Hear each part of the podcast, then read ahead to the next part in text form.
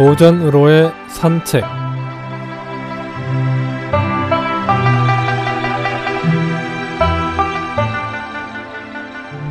안녕하십니까 김혜영입니다. 오늘은 한단 지몽이란 성어에 대해 이야기해 보겠습니다.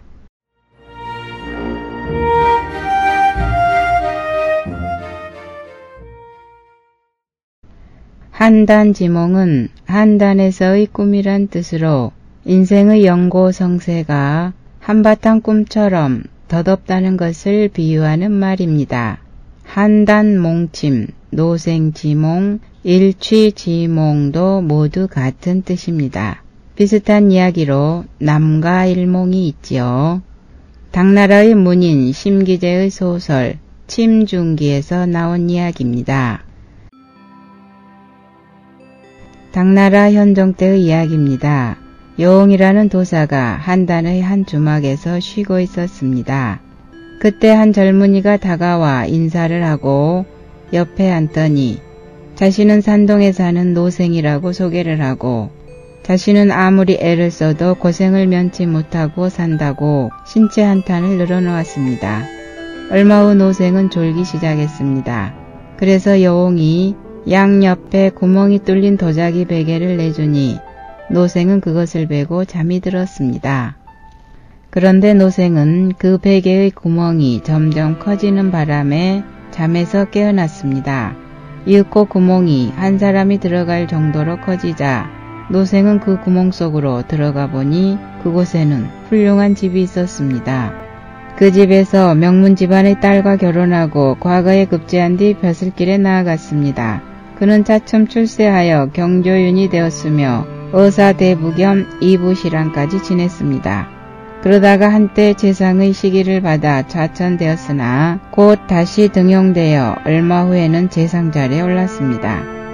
재상이 된 그는 이후 10년간 선정을 베풀어 명성을 얻었으나 문득 모반을 음모했다는 억울한 죄를 뒤집어 써서 포박당하는 신세가 되었습니다. 이때 노생은 아내에게 이렇게 탄식했습니다.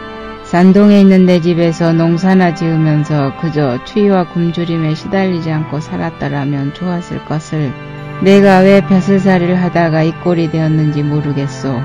아 옛날 남루한 옷을 걸치고 한 단의 거리를 거닐던 시절이 그리 뿌려 이제 와서 후회한들 무슨 소용이겠소. 말을 마친 그는 칼을 뽑아 자결하려 했으나 아내와 아들이 말리는 바람에 이루지 못했습니다. 그런데 그때 그와 함께 잡힌 사람은 모두 처형되었으나 그 많은 용케 사형을 면하고 변방으로 유배되었습니다. 몇 년 후 무죄임이 밝혀지자 황제는 그를 불러 더욱 높은 벼슬을 주고 많은 은총을 내렸고 노생은 모두 고관이 된 다섯 아들과 열 손자를 거느리고 행복한 만년을 보내다가 늙어 병이 들었습니다. 황제가 황관과 의를 보내 그의 병을 치유하도록 힘썼으나 결국 그는 80세의 나이로 죽고 말았습니다. 그러나 노생은 다시 눈을 뜬 자신을 발견했습니다.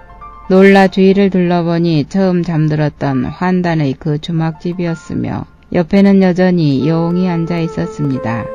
노생이 잠들기 전에 주막집 주인이 짓고 있던 기장밥도 아직 채 다 되지 않을 정도로 짧은 시간이었지요. 아, 꿈이었구나.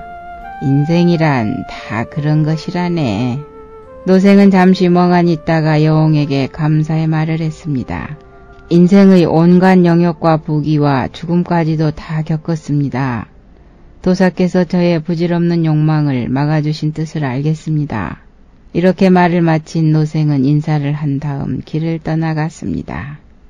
인생이란 과연 한바탕 꿈과 같은 것일까요? 혹은 꿈속에 또 꿈을 꾸고 있는지도 모를 일입니다. 삶을 마감하는 자리에서 눈을 감고 생각해 본다면 그 안에서의 숱한 시기와 질투, 분노, 그리고 탐욕 등은 분명히 부질없는 한바탕 소동에 불과한 것은 아닐지요. 한평생도 한바탕 꿈이라면 오늘 하루 어떻게 살아가는 것이 현명한 일일까요?